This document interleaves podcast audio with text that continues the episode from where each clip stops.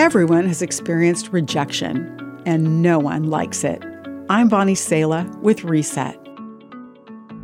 Whether it's a breakup or not getting the job you wanted, everyone has been told at some point, we're looking for someone else.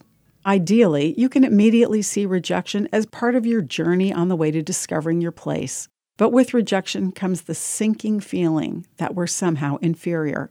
Sometimes this leads to comparing ourselves to others or deep insecurities about who we are.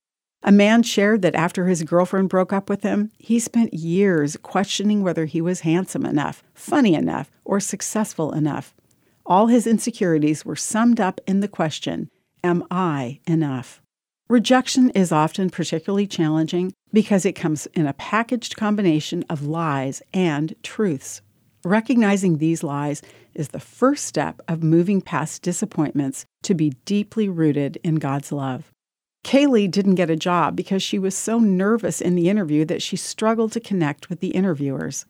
It's true that her rejection exposed some skills she needs to work on, but it's not true that she'll never be enough or experience success doing what she loves. If we're willing to face the humbling truths rejection brings without giving in to discouragement, we can grow through rejection. The Bible gives us truth to hold on to. It says, Who then will condemn us? No one. For Christ Jesus died for us and was raised to life for us, and he is sitting in the place of honor at God's right hand, pleading for us. Listen to God's words of love, building you up and speaking hope into your heart to avoid being derailed by rejection's disappointments. I'm Bonnie Sala with Reset. To hear this again, read or share this, or to find more resources like this, visit guidelines.org.